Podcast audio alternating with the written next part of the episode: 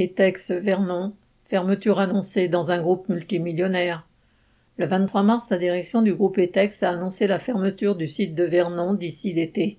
Les travailleurs de cette usine, créée en 1962, produisent de la peinture industrielle et de la colle pour le secteur du bâtiment.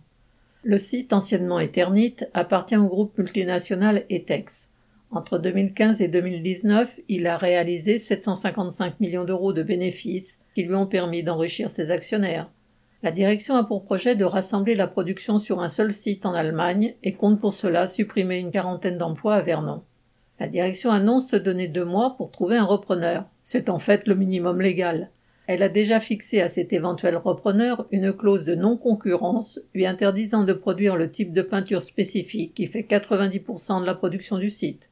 Les travailleurs n'ont aucune illusion dans cette arnaque pure et simple, et savent qu'ils vont devoir compter sur eux-mêmes pour défendre leur peau. Correspondant Hello.